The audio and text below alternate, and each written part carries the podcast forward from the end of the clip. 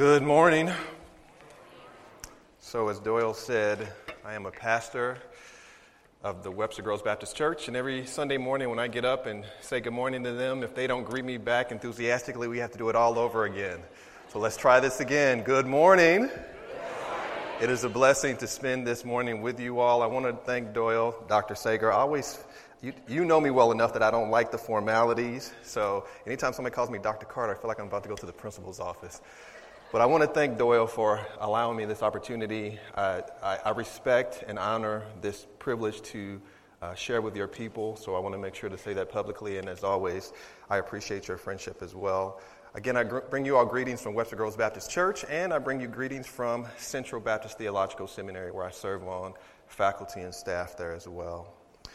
Uh, this is an interesting day, and I don't say that in a negative way.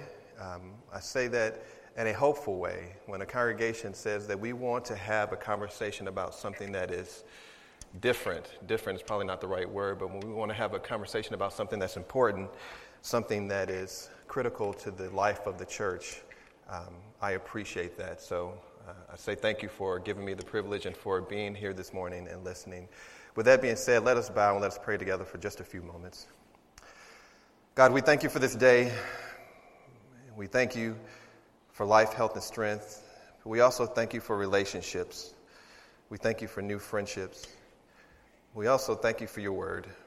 And I pray that you would speak to us today through your word, that you would not only convict us, but that you would encourage us, and that we would become more like you each and every day. It is in our Savior, Jesus' name, that we pray. Amen. Hear the word of the Lord from Acts chapter 10, verses 34 through 35. Peter then said, Now I am certain that God treats all people alike. God is pleased with everyone who worships him and does right, no matter what nation they come from. Amen. Tell me if you recognize these words. I see the same stars through my window that you see through yours, but we're worlds apart. And I see the same skies through brown eyes that you see through blue, but we're worlds apart. Just like the earth, just like the sun, two worlds together are better than one. I see the sun rise in your eyes that you see in mine, but we're worlds apart. Do any of you all recognize those words? Show of hands or just a head nod? Like two, three people. Thank you. Those lyrics are from the musical Big River. Big River is based on the book The Adventures of Huckleberry Finn, which I'm imagining all of us have heard and read at some point. And we all know that that book was written by Mark Twain. The book and the musical chronicle the adventures of two boys, Huckleberry Finn and Tom Sawyer, and a runaway slave named Jim. And it chronicle, chronicles their adventures along the Mississippi River during the late 19th century. In the story, Huck has been adopted by two older women, and they are set to civilize him and to save his soul.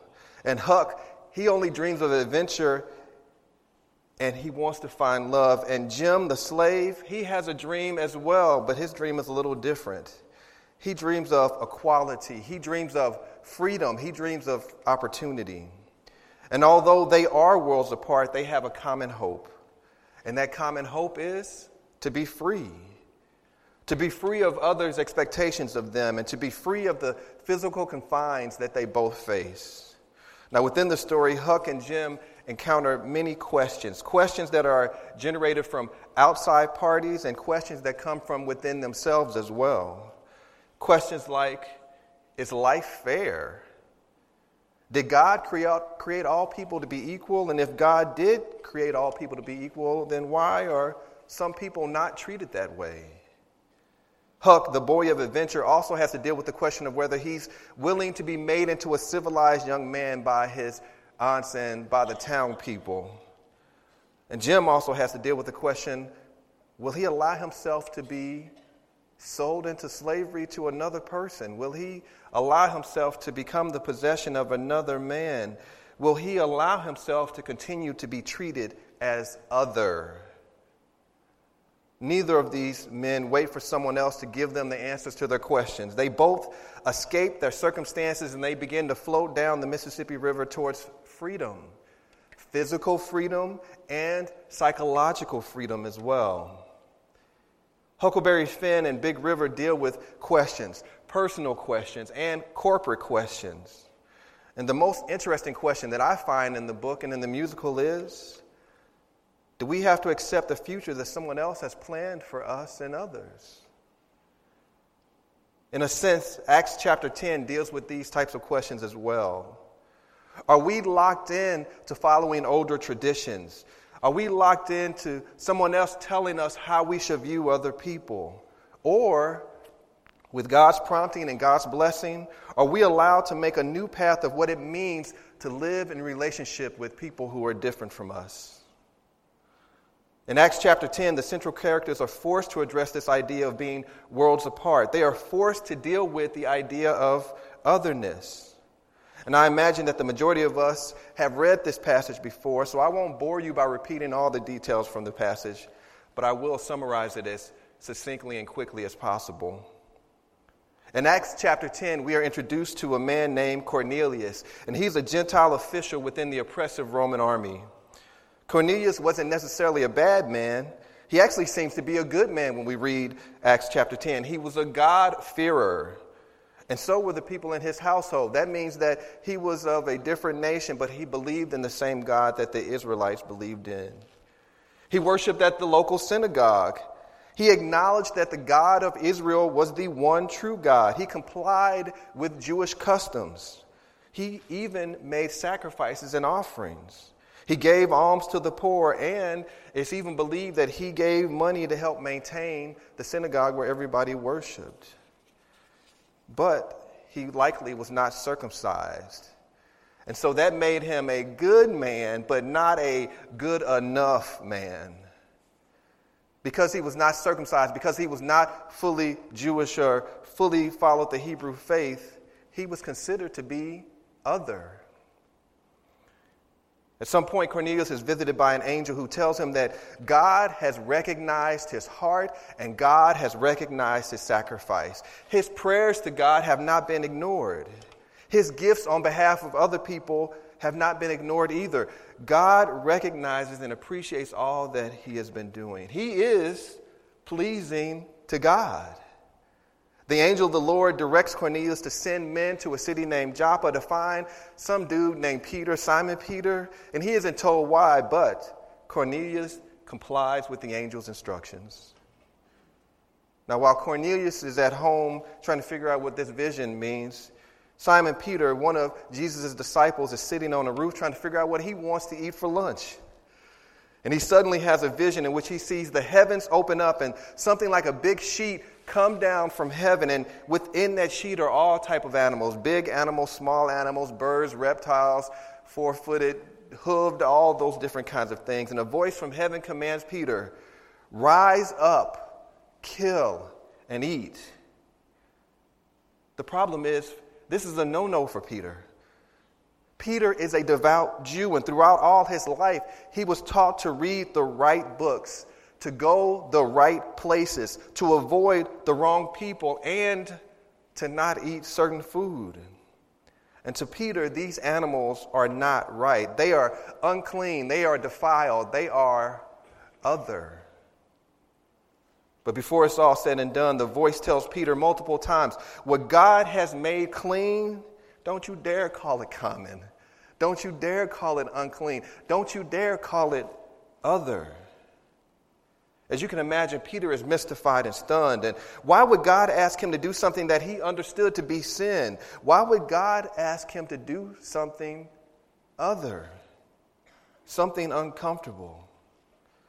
Before he could come up with the answer, the Spirit, uh, the Spirit of God told him that Gentiles were coming to look for him and that he should get up and go with them. And shortly thereafter, just almost on cue, Cornelius' men arrive at that house looking for Peter and He goes with them.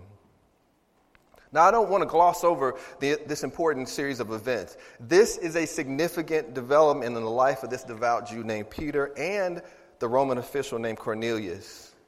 We have to understand that Jews didn't fraternize with Gentiles and vice versa. Cornelius represented Rome's military power and Rome's control over Peter's people.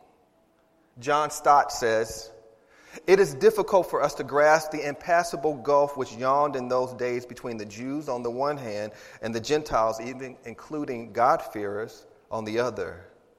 Not that the Old Testament itself countenanced such a divide, Dr. Stott says. The tragedy was that Israel twisted the doctrine of election into one of favoritism. They became filled with racial pride and hatred. They, were, they despised Gentiles as dogs, and they developed traditions which kept them apart.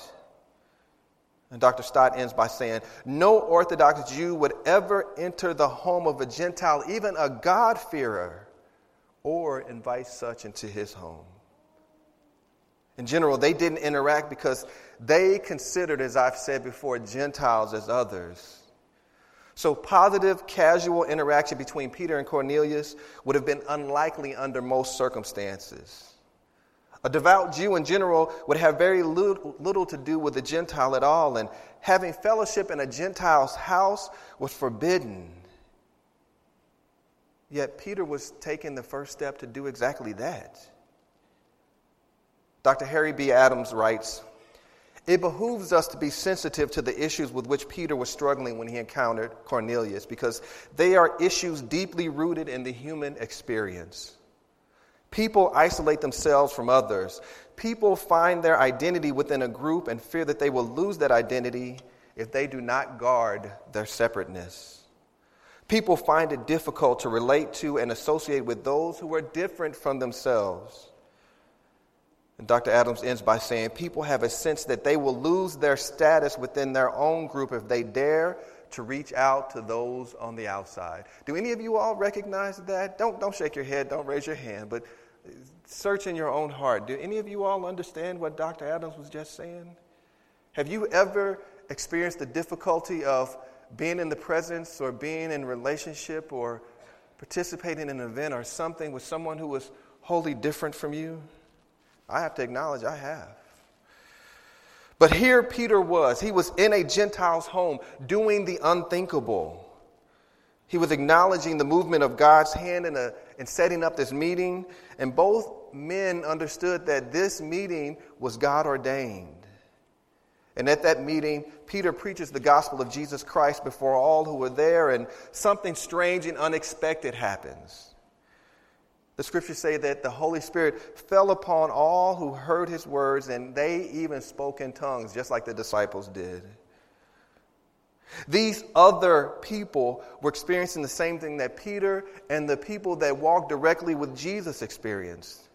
This wasn't something that could be faked or something that could be made up. This came directly from God. People who were once considered unclean are now shown to be clean or to be as clean as Peter is. People who were once considered to be other are now to be considered as part of the same spiritual family. Those who Peter would look down his nose at are now to be called his brothers and sisters. And this happened not because Peter wanted it to, it happened because God said that this group of people was acceptable. And it was Peter's job to get in line with what God was thinking. That day, Peter learned that God is not a face receiver. Have any of you all heard that phrase before? Face receiver, one who receives the face. This is what is meant when Peter says in the King James Version that God is no respecter of persons. I believe we probably all have heard that phrase before. God is no respecter of person. God does not receive the face. Of this phrase, uh, God does not, uh, God is no respecter of person, Dr. Mitzi J. Smith writes, God is not persuaded to act for good or evil based on the outward appearance that human beings see or receive when they encounter one another. Gentiles are now officially part of the crew.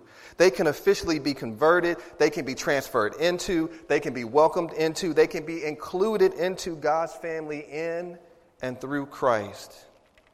And that is a powerful thing that has just occurred before Peter's eyes.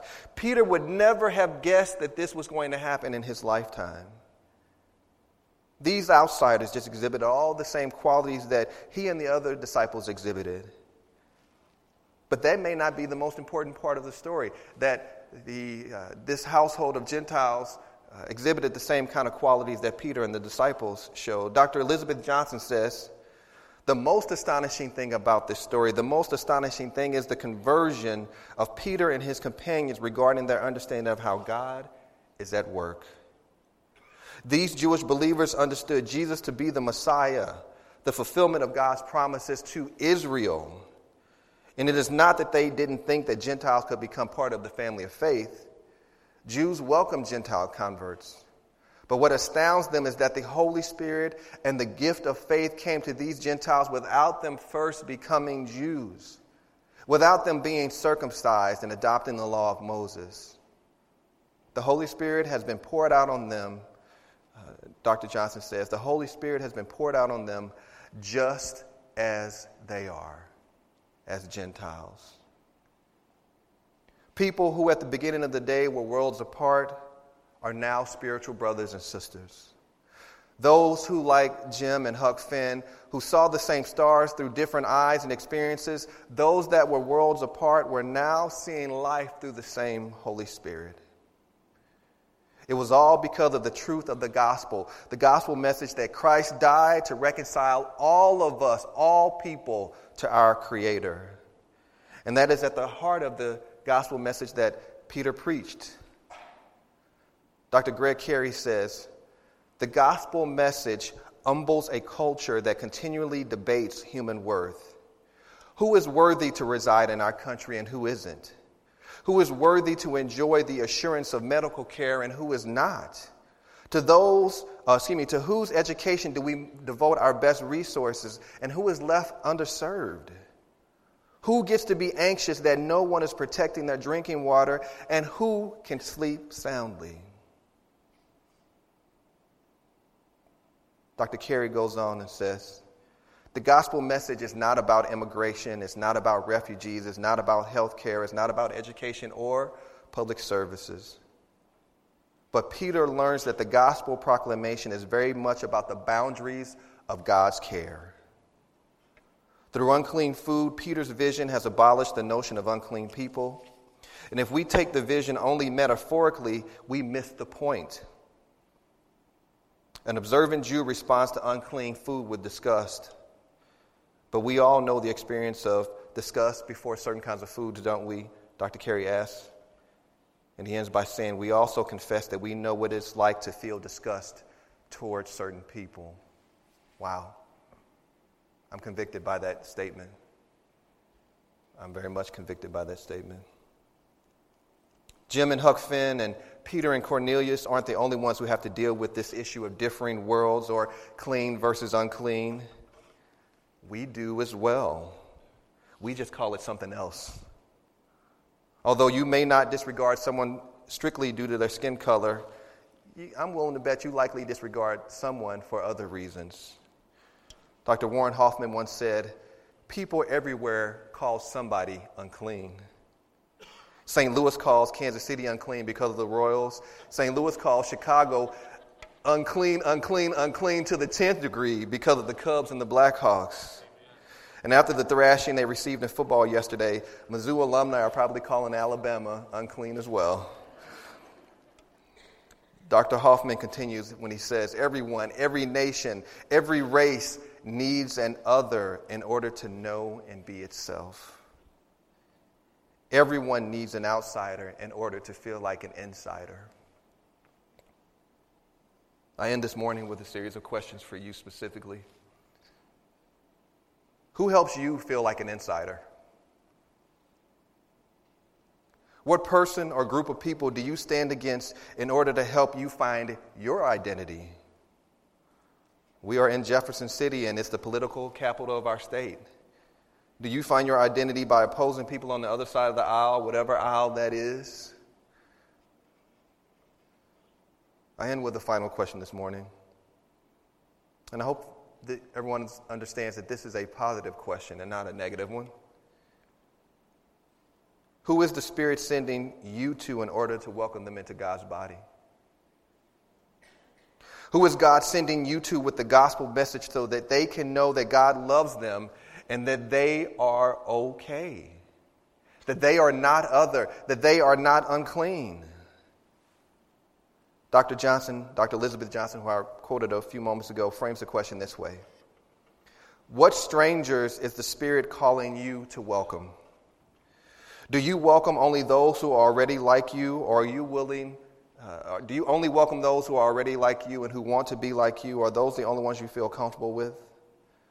Or are you willing to be changed for the sake of welcoming new people and new generations? Are you willing to loosen your grip on long standing, dearly held traditions that may present obstacles to welcome others to the table? I can't answer that question for you. Only you can answer it. But I pray that in the coming days and in the coming weeks and in the coming months that you, that I will be found faithful, welcoming the clean and the unclean, the familiar and the other to God's table. Because guess what? There's plenty of room for them there. Amen. Please bow and pray with me for just a moment. God, we are thankful and we are convicted by your word. We are thankful that your heart is big enough to accept us, but not just us, to accept others.